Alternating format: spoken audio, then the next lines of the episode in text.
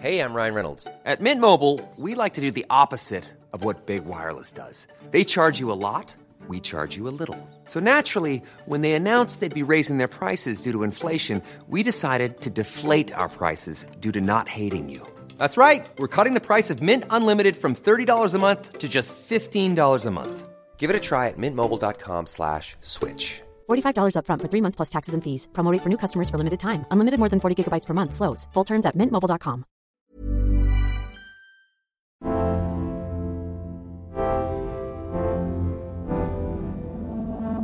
Aujourd'hui, on ne veut plus seulement être un homme.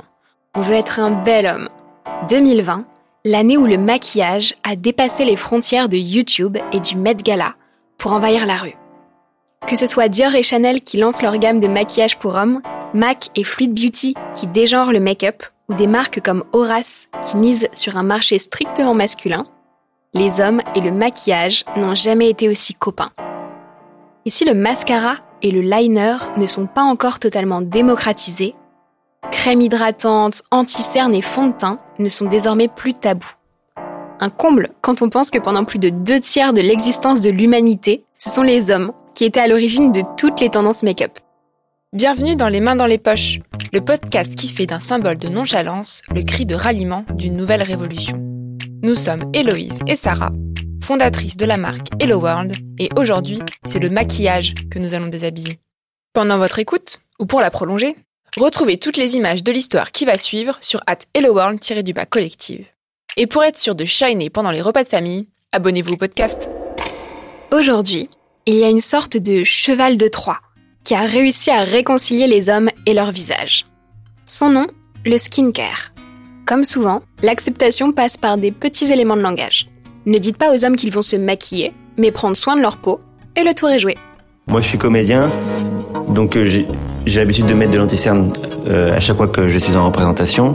J'en mets pas dans la vie de tous les jours, mais c'est vrai que je connais des gens, dont notamment mon père, qui en met et donc euh, peut-être plus tard que j'en mettrai aussi. Le skincare féminin, à mon niveau, c'est très anecdotique, mais c'est surtout euh, perso, c'est un peu secret. J'ai deux trois petits produits skincare euh, féminins, des petites crèmes qui sentent bon, etc. Tout ça et tout, c'est mon péché mignon. Et j'ai commencé par jalousie, on va dire, parce que le monde du skincare féminin, c'est vraiment, on parle d'attraction pour les hommes, c'est vraiment, c'est super attractif. Il y a une tonne de choses, c'est coloré, c'est parfumé, ça sent bon. Au niveau des mecs, il y a rien. C'est le calme plat. Et euh, voilà quoi, j'avais envie de, moi aussi, d'avoir des petits trucs, mes petits objets à moi. euh, Donc ça a commencé comme ça, se laver le visage le matin, se laver le visage le soir et tout, etc. Et en vrai, c'est des trucs qui, restent euh, plus tard parce que bah, l'homme dans la société d'aujourd'hui, il prend soin de lui, il prend soin de sa peau, il prend soin de, ses vêtements et tout, etc. Donc ça va de pair. Si aujourd'hui on pense vivre une révolution du maquillage chez les hommes, la vraie révolution, c'est l'absence de maquillage. Et celle qui a mis fin à près de 200 000 ans de relations fusionnelles entre le maquillage et les hommes, vous l'avez deviné, c'est la grande renonciation masculine. Pour bien comprendre les enjeux de cette rupture tragique, il faut remonter longtemps, très longtemps en arrière.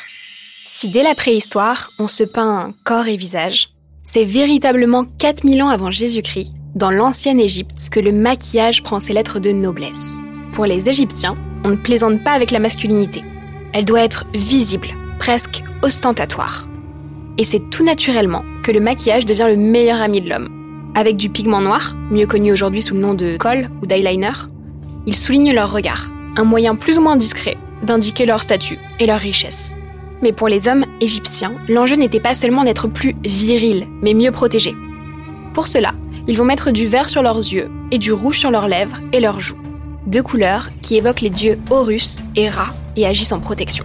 Premier siècle après Jésus-Christ, dans la Rome antique, le maquillage perd peu à peu de sa valeur symbolique pour prendre une valeur esthétique. Il est vu par les hommes de l'époque comme un devoir envers soi-même, mais aussi envers autrui. Et pour cause, prendre soin de soi, c'est ce qui différencie l'homme de l'animal. On se poudre alors le teint pour l'éclaircir, et on se colore les joues en rouge pour avoir l'air riche et en bonne santé. Mais parce que le diable est dans les détails, les Romains se vernissent les ongles d'un rouge flamboyant, à en faire pâlir Christian Louboutin. Et comme on est sympa, on vous donne la recette. Pas besoin de base ou de top coat. Mélanger un peu de sang et de graisse de porc, et le tour est joué. On n'a jamais fait ça en 12 ans de Top Chef. Attention cependant, ce maquillage ne devait servir en rien à modifier l'apparence. Œuvre de Dieu. Seulement à la sublimer. La seule petite entorse que s'autorisaient les Romains, se maquiller la calvitie. Déjà à l'époque, la phobie absolue de la jante masculine. Fast forward au XVIe siècle, précisément sous le règne d'Élisabeth Ier, quand le maquillage devient un must pour tout bon aristocrate qui se respecte. Oubliez toute considération religieuse, oubliez la discrétion. On se maquille pour être vu. C'est d'ailleurs à cette période que le mot maquillage va être utilisé pour la première fois. Et maquiller signifie littéralement tromper, masquer, camoufler. Et c'est exactement à ça qu'il sert à cette époque. S'il est de plus en plus visible, le maquillage ne reste pas moins très codifié. Il est de bon goût de se poudrer le visage de façon outrancière pour se blanchir le teint et se rougir les lèvres pour créer le bon contraste. Une tendance qui dure, qui ne faiblit pas et qui atteint son paroxysme au XVIIIe siècle sous Louis XVI. En bon monarque, Louis XVI va être à l'origine de plusieurs tendances. En plus de la poudre, du rouge sur les joues ou sur les lèvres, il va introduire d'autres artifices, tels que la perruque. Et ce n'est pas un hasard. Devenu chauve à 23 ans, il érige la perruque comme symbole ultime de l'aristocratie et en fait un objet de mode incontournable. Smart move. Si vous avez des complexes, vous savez ce qu'il vous reste à faire. Mais Louis XVI est également connu pour adorer les mouches. Ces grains de beauté en taffetas, disposés à des endroits très précis du visage pour faire passer un message. Sur le front, la mouche est majestueuse. Sur les lèvres, coquette. À l'angle de l'œil, assassine. Et au coin de la bouche, baiseuse. Bref, un grain de beauté artificiel valait mieux que mille mots. J'espère que vous avez apprécié, parce qu'on vient de vous raconter les dernières années fastes du maquillage. Fin du XVIIIe siècle, fini de jouer. Dans une société qui se segmente et se rationalise, et où tout fun est proscrit, la rupture entre le maquillage et les hommes est consommée. À la manière des poches pour les femmes, la Révolution française fait du maquillage pour les hommes un interdit social. Dans une ultime tentative de sauvegarde de la coquetterie, les hommes se rabattent alors sur la pilosité. Favoris, barbes et moustaches deviennent leur dernier lien avec la beauté. Une initiative qui ne restera pas vaine, quand on voit aujourd'hui la relation fusionnelle qui demeure entre les hommes et leur barbe. Si le maquillage pensait encore avoir une chance de survie hors de l'Hexagone, quelques années plus tard, c'est au tour de l'Angleterre et de la reine Marie-Victoria Ier de lui déclarer la guerre. Le maquillage, ou plutôt son absence, deviendra l'un des combats majeurs de l'ère victorienne. Il est en effet considéré par la couronne et l'Église comme une abomination et va être associé à des valeurs de vanité, de féminité mal placée. En d'autres mots, c'est une œuvre du diable. Et comme ces visions religieuses et puritaines ont influencé la construction de la société dans laquelle nous vivons aujourd'hui, dès le XXe siècle, le maquillage devient une bonne fois pour toutes un truc de fille. Tout sauf mainstream pour les hommes, le maquillage peut être accepté si et seulement si il rentre dans certaines cases. Option numéro 1 Renoncer purement et simplement à la masculinité, avec en figure de proue des artistes tels que David Bowie, Prince ou Boy George. Option numéro 2, avoir une excuse professionnelle et donc sociale. Acteurs hollywoodiens et présentateurs TV peuvent abuser du mascara, de l'anticerne ou du fond de teint sans voir leur masculinité remise en cause. Au début des années 2000, de nouvelles modes renversent le statu quo et viennent complexifier l'équation. Androgynie, métrosexualité et même culture gothique brouillent les normes du genre et permettent à certains de se réapproprier le maquillage. Ces dernières années, alors que les règles du genre deviennent plus fluides et plus flexibles, on assiste enfin à une réelle révolution des standards de la masculinité.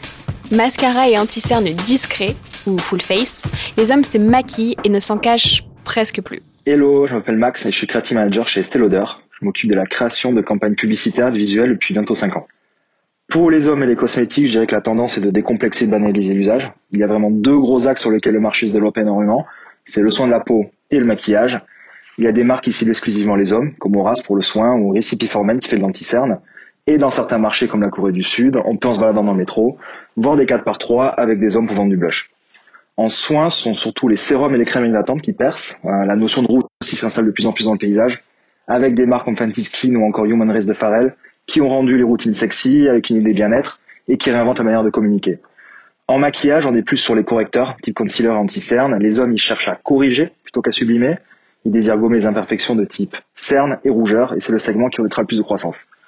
Les normes de masculinité, elles changent, elles continueront de changer, mais pour le moment, on est encore sur une population qui est très cosmopolite. Et le tout est complètement aidé par les réseaux sociaux qui véhiculent une image positive et de quasi self-empowerment autour du sujet. On assume, on le met en avant, surtout sur TikTok. L'assumer, ça devient une nouvelle forme de virilité, une forme de virilité qui plaît. Et les réseaux sociaux accélérant la circulation du contenu, les tendances, elles sont plus fortes et elles émergent plus vite. Pourquoi est-ce que je porte du maquillage euh, La raison principale, c'est pour me l'approprier, je pense, de manière euh, la plus saine possible. Euh, en tant que mec cis hétéro, euh, notamment pour sa dimension de sublimation, choquer et puis euh, faire passer, poser des questions, susciter la curiosité et tout. Je trouve ça super important. Et puis en plus, il y a un peu de fierté quand mes potes meufs me disent que je réussis mieux l'eyeliner qu'elles quand même. J'ai commencé à me maquiller surtout par rapport aux influences drag que j'ai pu avoir dans ma vie. Ça a toujours été un maquillage assez léger que je faisais et ça m'a toujours plu. J'ai toujours aimé ce côté où je pouvais créer quelque chose, donner de la couleur, donner des, des lumières différentes à mon visage. Et pour moi, le, maquillage, c'est un peu comme le tatouage, c'est juste exprimer de l'art sur son corps. Et ça m'a toujours fasciné. Je me maquille un peu moins maintenant, mais j'ai toujours aimé ça. C'est pour moi le maquillage, c'est de l'art, c'est s'exprimer, c'est montrer qui on est aux autres sur notre visage. Nous, quand on entend ça, on ne vous souhaite qu'une chose n'avoir plus aucun complexe à vous sentir beau ou belle avec ou sans maquillage. Notre conquête du monde les mains dans les poches continue sur Instagram. Rejoignez la révolution, réagissez et posez toutes vos questions sur at helloworld-du-bas collective. Ce podcast a été conçu en toute humilité. Nous ne sommes ni historiennes, ni sociologues du vêtement, mais nous y avons mis toute notre passion et nos nuits de sommeil dans le but de vous divertir et de vous donner envie de creuser plus loin. Vous venez d'écouter le sixième épisode des Mains dans les poches, produit et réalisé par Compagnie, écrit et raconté par Héloïse Dung et moi-même, Sarah Herbin. Retrouvez-nous la semaine prochaine pour un nouvel épisode sur vos applis de podcast préférés.